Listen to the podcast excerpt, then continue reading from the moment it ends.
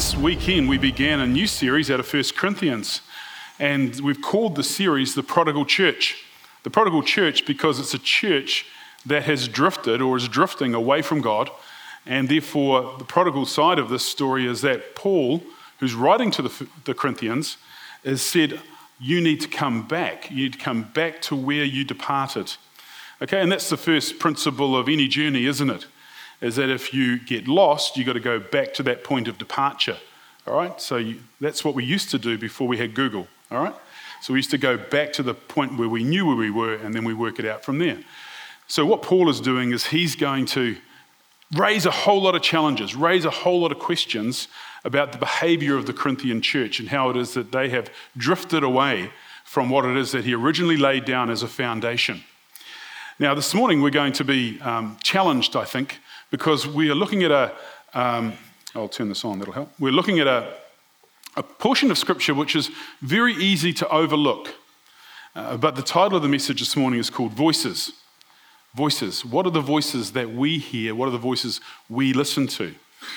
But I can tell you, I can expect you to be challenged because of this simple piece of Scripture this morning. But before we get there, what I'm going to do is take us back to the beginning of this letter to the Corinthians, and we're going to look at the first 9 verses, and I want you to do something with me. As I read it, I want you to just remember, or count, I should say, how many times the word or the name Christ appears. All right? Let's go. Paul, called to be an apostle of Christ Jesus by the will of God, and our brother Sosthenes, to the church of God in Corinth, to those sanctified in Christ Jesus and called to be his holy people, together with all those everywhere who call on the name of our Lord Jesus Christ, their Lord and ours. Grace and peace to you from God our Father and the Lord Jesus Christ. I always thank my God for you because of his grace given you in Christ Jesus. For in him you have been enriched in every way, with all kinds of speech and with all knowledge, God thus confirming our testimony about Christ among you. Therefore you do not lack any spiritual gift as you eagerly wait for our Lord Jesus Christ to be revealed. He will also keep you firm to the end, so that you will be blameless on the day of our Lord Jesus Christ. God is faithful, who has called you into fellowship with his Son, Jesus Christ our Lord. How many times? 9. How many verses? 9. Incredible, isn't it? Do you think he's trying to tell us something? That from the beginning, the middle, and the end of this introduction, it's all about Jesus Christ. And this is really important for us to understand as we push on into these next few verses. But the story that we're looking at here is a story of new beginnings. The town of Corinth was a place of great accumulation, great gathering of culture and traditions.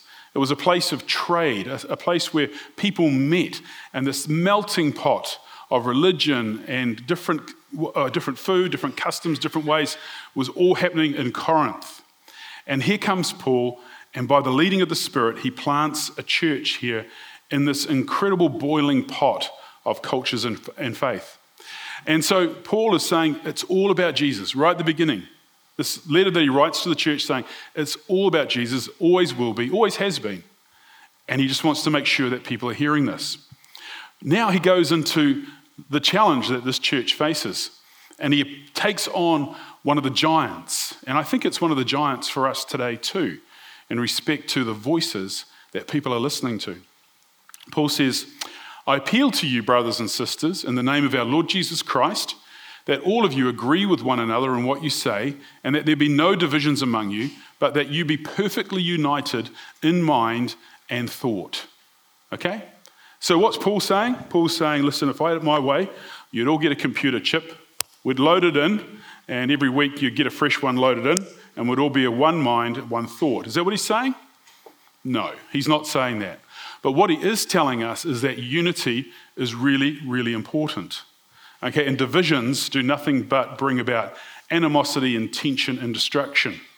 So what is it about this unity that Paul is trying to unpack for us here? Remembering that unity is not uniformity. It's not all being one. We're not all just going to dress up and wear the same coloured overalls and all look exactly the same with the same haircuts. That's not what unity is about. Unity is all about the person of Jesus Christ being put first and foremost in your life, and his voice being the dominant voice, the prominent voice in your world. Paul says this, all of us then who are mature should take such a view of things. And if on some point you think differently, that too God will make clear to you. Only let us live up to what we have already attained. When it comes to unity, Paul says there's room for unity, but there's also room for us to have difference. But the most important thing when it comes to unity is that we understand what we're disagreeing about. Does it make sense? So we can agree to disagree. Paul, in this passage I just read, is writing to the Philippians. There was, again, disunity in that church. But what Paul is saying here is that if there is something that you think differently about, at a minimum, as you process this difference, live up to what you've already attained. In other words, don't turn into a bunch of two-year-olds. Don't act your shoe size at your age. And so often we find that when there's a disagreement, very, very mature people turn into squabbling kids and have this sense in which they're right and therefore they're going to defend that position without listening to anybody else. And in doing so, they just create tension, division, animosity. And it doesn't matter whether you're in kindergarten or in parliament. It seems to be the way it is, that people disagree and they seem to devolve back into their base nature. Paul is saying, if you disagree, at least live up to what you've already attained. In other words, act your age, not your shoe size, and we might have some hope here of getting into the future without a punch-up, okay? So what's the problem? What's the problem in Corinth? Let's have a look at what this problem is. Paul says, my brothers and sisters, some from Chloe's household have informed me, Chloe's household wrote Paul a letter, that there are quarrels among you.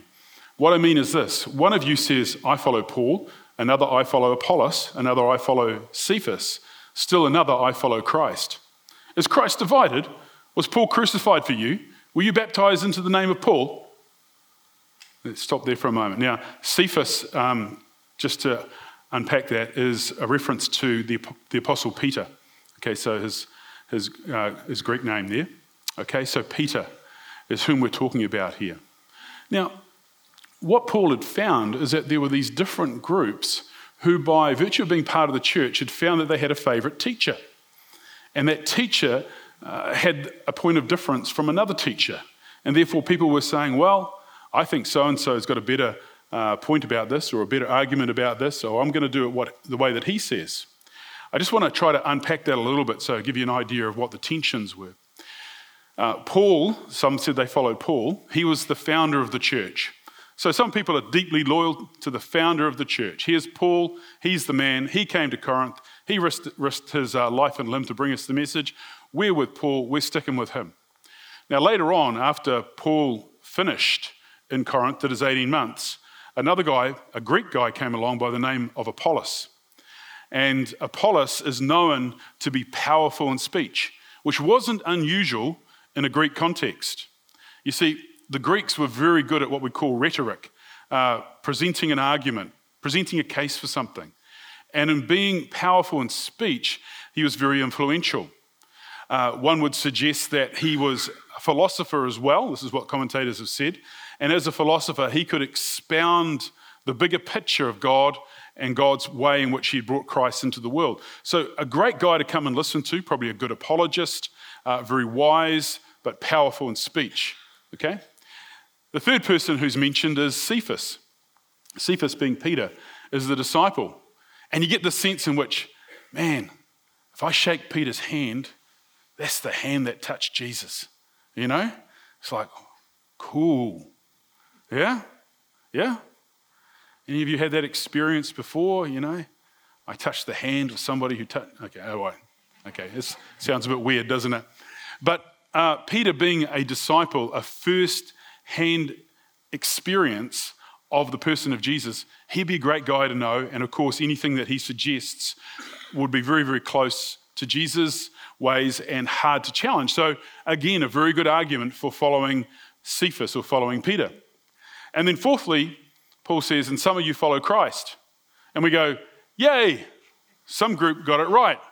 Well, they aren't even necessarily sure, the commentators, as to whether this was a compliment. You see, it's very easy to say, I'm a follower of Jesus, and therefore you make up the Jesus of your own imagination. Okay? The Jesus of your own imagination, usually someone who looks a lot like you, you know, patting you on the back every time you do something. Yet the Jesus of Scripture and the Jesus, the Messiah from the Old Testament writings is not you, okay? So even when they say I follow Christ, there's something in here that may be wrong, but I think I'd rather go with the idea that some of them got it right. Okay, so what does that mean for us today? What it means is that division is something that Paul is completely against, okay? So it's an obvious thing to say. He doesn't want the church to be divided. And yet we live in the 21st century, now when we have all these different denominations. Okay, and I just named a few biggies here, all right? What you notice with my little diagram here, though, is that the closer any denomination is to Christ, the closer they are together, all right? So the closer you become to the center here, the closer you are together. If you are swinging way out here on the extremes of what these different denominations will believe, and you're trying to create an argument for your case which separates you, you are far away from Christ. But we can agree on a whole lot of different things, 99% actually, and that draws us closer to Christ. But something about human nature, always want to find or pick through the divisions. When I had my time as the Baptist National Leader, would go down to Parliament, meet with the leaders down there, the Prime Minister and co, and there was a group of us from the different denominations, usually the 7 or 8 larger denominations. We had access, the privilege of meeting with the Prime Minister and the Deputy Prime Minister. One of the things about Parliament, they've got these funny little lifts, and when you get to go to the top, they only take about 4 people in each lift. So there's about 6 or 7 of them, I think, in this circle, in this big foyer. And so people like us who are ignorant all line up to go in the lift, and only a few of us can get in. So we're, oh, okay. And they're not very reliable, actually. We got into the lift, and we got partway up, and it stuck. And I was looking at my company, and I said, hey, did you hear the story about the Baptist, Anglican, and the Catholic who got caught in a lift? And they all roared with laughter because that's who I was with. Catholic Cardinal and the Anglican Archbishop and me. Okay, I was the one who was underdressed for the occasion, but that's all right. But just by the way, you can be totally assured that terrorists will not be able to take out the Prime Minister because the lifts will break down. Okay, so yeah. So all that to say by Paul was to say, guys, if you are going to worship Christ and follow Christ, you can't be divided by allowing those who inform you to take you on a separate path away from Christ and away from each other, all right? Paul goes on, of course, to say this. Is Christ divided? Was Paul crucified for you? Were you baptized in the name of Paul? Can you feel the sarcasm dripping out of this? Hey, it's beautiful, isn't it? I thank God that I did not baptize any of you except Crispus and Gaius, so no one can say that you were baptized in my name. Okay, so it's a pretty bizarre scenario, isn't it? These teachers who would come along and baptize people had such a power and influence in their lives that people were aligning their Christian pedigree alongside those who baptized them. Now, it's actually quite interesting. I mentioned in the first service that I was baptised by a pastor called Rex Childerhouse when I was at the Otamoto Baptist Church and I first became a Christian. Had another guy, Chris Johnson, came up to me during the break between the services and says, hey, Craig, I was baptised on the same day as you by the same guy. And I was like, oh, that's really cool. You know, so it was a little point of contact, a little point of reference there. But we didn't then go, oh, we're sort of Rexites. You know, we're with Rex. You know, Rex is the man. You know, what does following Rex do for you? Well, that doesn't work that way. Okay, what Paul is saying is we're baptized into Christ. He said just because a person did the baptism doesn't mean that they have some spiritual authority over you. Makes sense, doesn't it? This is not rocket science, really.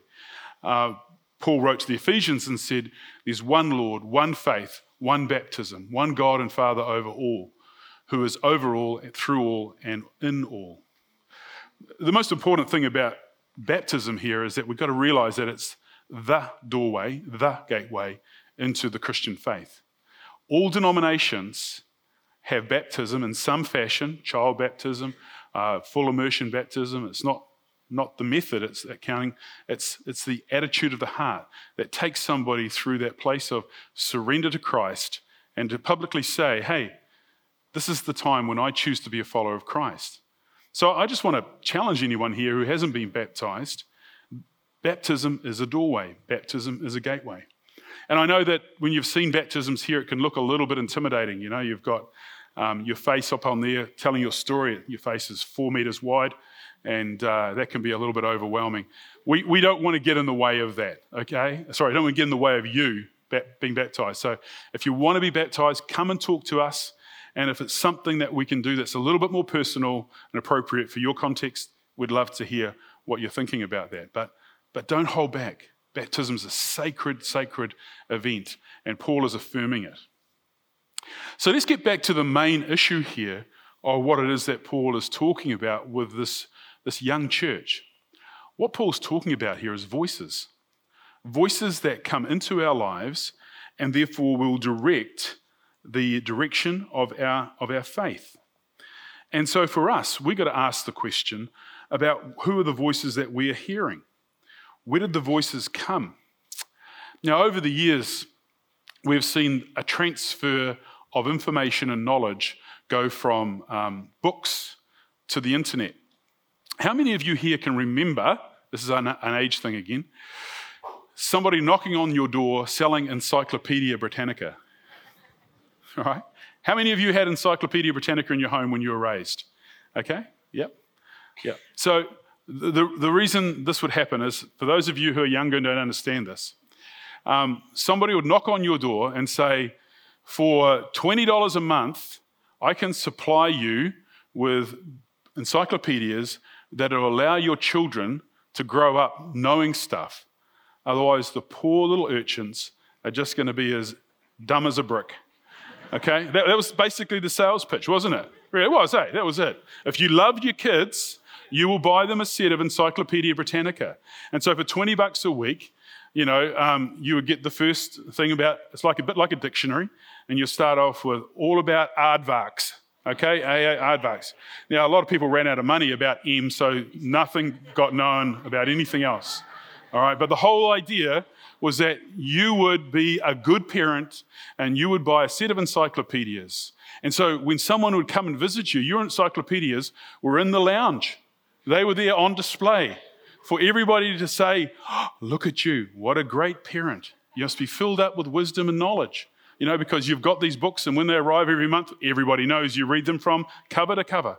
That's how information was transmitted from one generation to the next.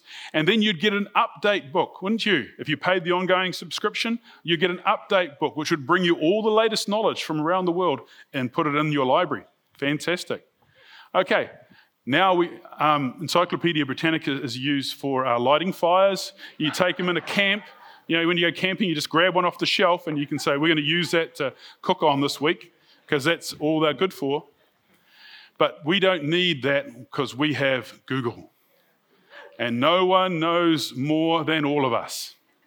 Okay? No one knows more than all of us. Well, Google's unprecedented, isn't it, really? Like, from my perspective, Google has been around about 18, 19 years. Okay? So we've seen this huge transfer of power, information being power, from the local library to the devices that you have in your hands, literally. But what we've got to realize here is that the way we use Google reflects us, right? We look at knowledge and we think knowledge is neutral, and it is. Knowledge is neutral. It is there to be taken, there to be used. But it is not neutral in as much as it reflects who you are. So, for example, Michaela and I have Sky at home. We're out a lot at nights, and so we think if anything on telly we want to watch, we'll record it. And then occasionally you get to the point where your recording capacity is full, it won't record anything more, and so we both sit down and we have this giant cull. You know, now, was that a series you recorded? Yeah, I want to watch it. Well, you can't keep that because it's holding 30% of the space. Well, what about your lot over here? And so we've got this tension. I like to record some history and hunting. all right? And the history of hunting would be ideal. And so I spend my time hunting for history. So it's all wrapped up. Michaela likes the idea of these buy yourself a new place in the sun or do up a house one. You know those ones? Yeah, so our perfect world would be a beautiful house with lots of dead animals all around it. Okay, that would be a... But it ain't going to happen. It ain't going to happen. All that to say, what's recorded on that Sky decoder, or recorder, reflects us. Reflects us. Therefore, I just want to apply that and say, whatever you are watching on Google, whatever it is you're investigating, learning, or being entertained by on social media reflects you. Now, there are so many voices out there. The first thing you've got to ask is, who do you trust? So let's just think in terms of the church, okay? Because we sort of like to think that we've got a little bit going on and understand a little bit about that. So if somebody presents themselves as a teacher within the church, the first thing you've got to do is work out their credibility or their integrity. Okay, so if somebody's got a congregation, a live one, okay, that means that somebody else must think they're okay, all right, to listen to. That's fair and reasonable. Okay, they may have written a book, and so all of a sudden you're starting to see that, yes, they've got a bit of life to them.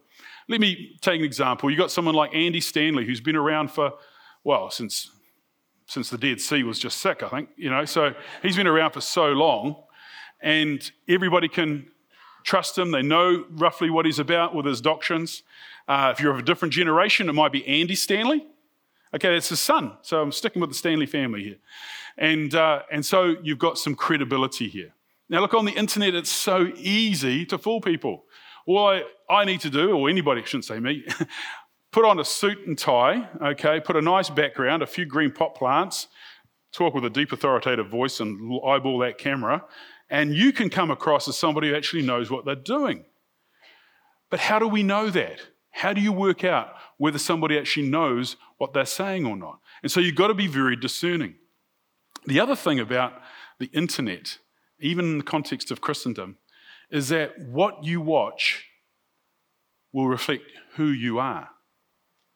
So if you're a deep contemplative type, you'll be reading books and listening to sermons that help you on that spiritual journey of going deeper in Christ, okay? If you're into mission, evangelism, you'll be watching people who are talking about that, celebrating God's goodness around the globe.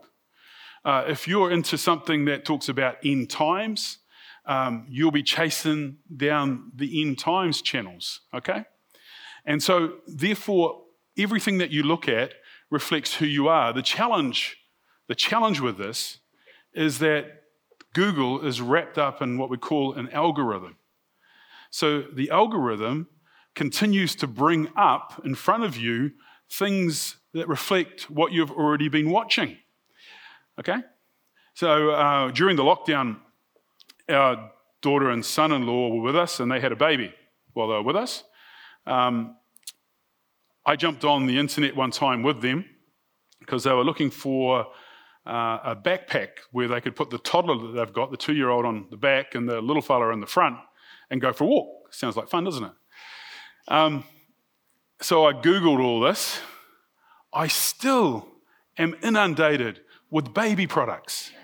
I know all the places that you can buy stretch and grows, nappies, dummies, everything that mums need. And it's just like, I'm overwhelmed with this stuff. And I don't know how it slowly dissipates off, but the algorithm has set it up in such a way that it feeds what it is defined, sort of determined for me as being something I'm interested in. So to understand Google, you have to understand yourself. To understand Google, you have to understand yourself. Paul wrote to Timothy a couple of years after he wrote to the Corinthians, and he put this out to Timothy about what it is that people are prone to do when they're left to their own devices. Paul says, "For the time will come when people will not put up with sound doctrine, Instead, to suit their own desires, they will gather around them a great number of teachers to say what their itching ears want to hear. They will turn their ears away from the truth and turn aside to myths. Can you think of a time in history when we've been able to gather a great number of teachers around us, any more than we can do now? You see, the thing is that I can track down teachers who will tell me what I want to hear. If I believe that the earth is flat, you know, like literally flat, like a dish, fall off the edge, flat, I could jump online and I could find truckloads of people who will explain how that is true. Okay? You can find anything that you want to prove anything that you want. So therefore, our problem today is not about information. It's about wisdom and discernment to be able to sift all the way through all of this stuff and find something that is actually truthful. Okay? Now, here's the tension. This stuff is so attractive. It spins our wheels. You know, all these algorithms get us in a mode. Have you ever seen those little dogs that sit on the back of a windscreen behind a car and they go like this? That's all the algorithm's trying to get you to do, is do this. Okay, you start going one track and all of a sudden you got more and you got more and you got more of the same and more of the same. And you're just swallowing it all up, hook, line and sinker, until you get to this horrible place. You know what the horrible place is? You believe it. You believe it. No credibility layered through what you discover, but just a whole lot of voices compounding the same message. Okay? That's what heresy looks like. A whole bunch of people get convinced that if they bless their pastor with a whole heap of money and he's driving around in his $60 million Learjet praising the Lord, then that's a good thing for God. You know, and there is dozens and dozens of other examples of this. But a lot of it at the moment, my friends, is about catastrophizing things. Whoa, if this happens, then this will happen, and that's going to happen, and this is going to happen. Okay? It's called catastrophizing. And we live in an age and stage in history now where we're very, very vulnerable to that. We're very vulnerable to that because we know the world's in a pickle at the moment with respect to this virus. And so it's easy to look for, you know, a whole lot of conspiracies. It's easy to look for a whole lot of troublemakers. And it's easy to say, oh, this person must be causing that to happen. And this person said this, so therefore that's the reason. And you know what it does? It robs you of your joy. Absolutely strips away your joy. And we get addicted to this stuff. We jump up in the morning and we go, what's happening now? Oh my goodness, not that. Oh boy, he said, she said that. Oh, you know, your peace, gone, robbed. So what do? We go and binge out on Netflix to try to go into zombie land again, you know? So I don't have to wake up and read the newspaper. You know, just keep chugging through the Netflix, you know, at 3 a.m, you know, get out of bed at 1 a.m, and then we do it all again. TikTok, Instagram, Facebook, all this stuff. Your credibility as a Christian rides on what you listen to, read, watch, and then share with others. Let me give you a little example of what I mean. Back in 1990, I was... I don't know, 24, 25 years old, something like that, can't remember. And I went to this seminar that was being held at our local church, run by a really neat old guy called George Curl. Some of you will know George, or heard of George. George was a World War II navigator in a bomber fighter that flew over Germany. So he'd tell us these stories about his experiences in the war. And then he explained to us how he's taken all those navigation skills and he's applied them to Scripture. And he's worked it all out, that Jesus is returning in 2005. 2005. So here I was, relatively young Christian at the time, sitting there with a whole bunch of people who really thought George was just the great guy and lovely guy. George would turn up, do his speaking about end times, and then he'd spend the week doing oil paintings and watercolours with people if anybody wanted to stay. Great little thing going. So I'm there, a young Christian, I'm watching all the people in the audience with me, listening to George, and they're all doing this. Okay. So that's cool. I go home that night and my cousin and her husband turns up for dinner. And they say, what'd you do today, Craig? Oh, I went to this thing at the church. Now, these folks aren't Christians. Went to this thing at the church. Oh, what was all that about? Oh, it was about the return of Jesus. They've worked out in scriptures when Jesus is returning. Oh, okay. So when's he returning? 2005. Just mark it on your calendar. Okay, don't buy a house. Don't get a life insurance policy. You don't need one of those. It's all going to happen in 2005. So what I had done is I'd taken my $20 worth of credibility, my $20 reputation, we've all got a reputation, you can put money on it, whatever you want, and I'd put it on the table, and my credibility was pinned to whether George had it right or not. Okay? Now let me tell you this. I've realised that if I'm going to have to sell my integrity or my reputation at any given point, I will only sell it on the basis of one thing, and that is Jesus Christ and him crucified. Okay? That is the only thing worth selling your soul for. Everything else is speculative. Everything.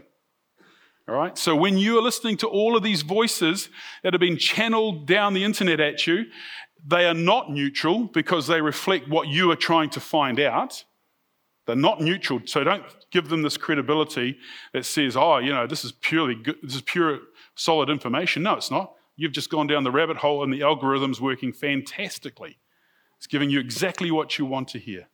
What did Paul say? Next chapter, in a couple of weeks, we're going to find this in 1 Corinthians. Paul said this, and so it was with me, brothers and sisters. When I came to you, I did not come with eloquence or human wisdom as I proclaimed to you the testimony about God, for I resolved to know nothing while I was with you except Jesus Christ and him crucified.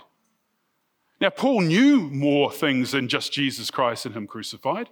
But Paul said, if my reputation as an apostle, and this is what he's describing to us here, his reputation as an apostle was going to be hinged on anything, it was only going to be one thing that he was going to put his credibility on the line for, and that is Jesus Christ and him crucified. Paul, what do you think about end times? Well, all I know is Jesus Christ died for our sins. You know, and if God is that big and that good, then he can look after us. What do you think about the coronavirus, Paul? Well, I'm not so sure about that, but I can tell you one thing. I'll stake my reputation that Jesus Christ rose from the grave. Jesus Christ and him crucified. Do you see what I'm heading in this? You see what I'm saying in this? Don't sell your credibility for a bunch of Google rumor.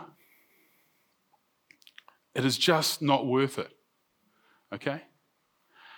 Which raises a bigger question for us because we love voices, don't we? We've got this hole in our heart that loves information. We're naturally curious. That's who we are. We're born into God's world and we want to know how it works. But have we become addicted to social media? During the lockdown, we had nothing better to do. Yeah, seriously. Even parents with teenage kids were like, oh, I give up. I give up, you know, just go and, you know, don't go on the bad stuff, you know. But it's very, very easy to become addicted to social media.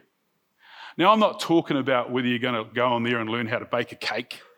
You know, that's not a problem. I'm not worried about whether you're going to go in there and learn some new skills or, you know, buy or sell some stuff on Trade Me or whatever. It's the stuff that robs you of your peace. That's what I'm talking about here. Robs you of your joy. And I know for myself, I've had this ongoing battle with social media. My kids call me a dinosaur, and I'm like, too right.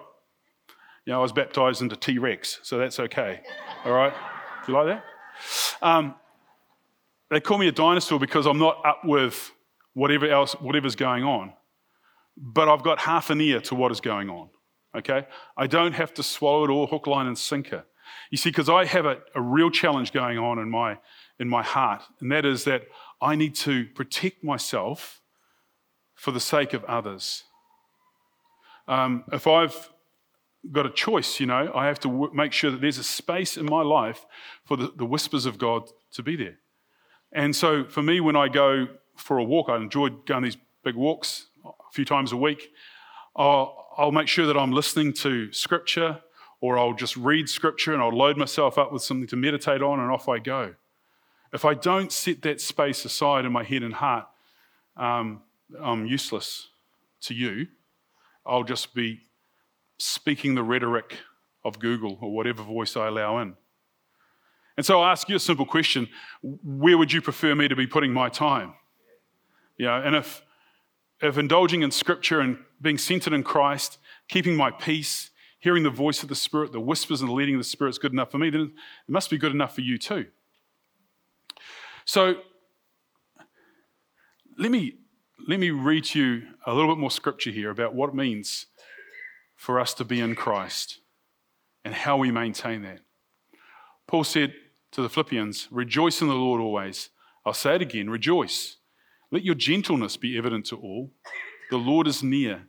Do not be anxious about anything, but in every situation, by prayer and petition, with thanksgiving, present your requests to God. And the peace of God, which transcends all understanding, will guard your hearts and your minds in Christ Jesus. Finally, brothers and sisters, whatever is true, whatever is noble, whatever is right, whatever is pure, whatever is lovely, whatever is admirable, if anything is excellent or praiseworthy, think about such things." So there's a huge measuring stick there, isn't it? There's a huge measuring stick.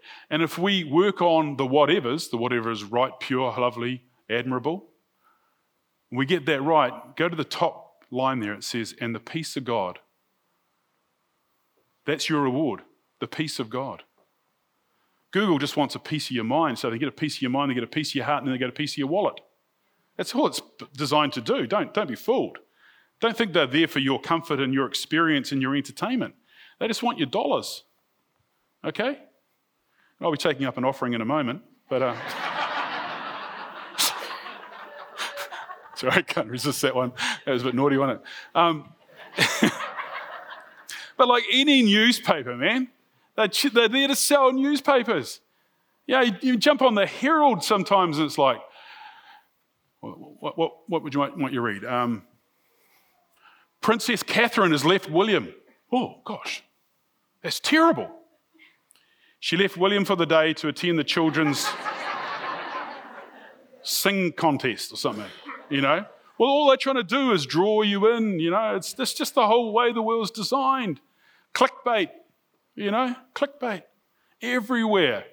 So whatever is lovely, whatever is admirable, whatever is holy, you can put a whole lot of whatevers. That's what we're called to, and that will restore your peace. Addiction is something you can't stop doing. An addiction is something you can't stop doing. So think about social media. Think about social media. And think for yourself about this. I don't have to make rules or regulations for you. But what we have done is online, we've put together some resources. And if you jump on our online, on the internet, on Google, our website, you'll find a couple of things there. Firstly, some Bible studies in Corinthians. Maybe you'd choose to detox over a 2 or 3 or 4 week period and just see what the end result is. There's also some resources there on how to detox from the internet, right? How to detox. All this I say to you, none of it I can command you.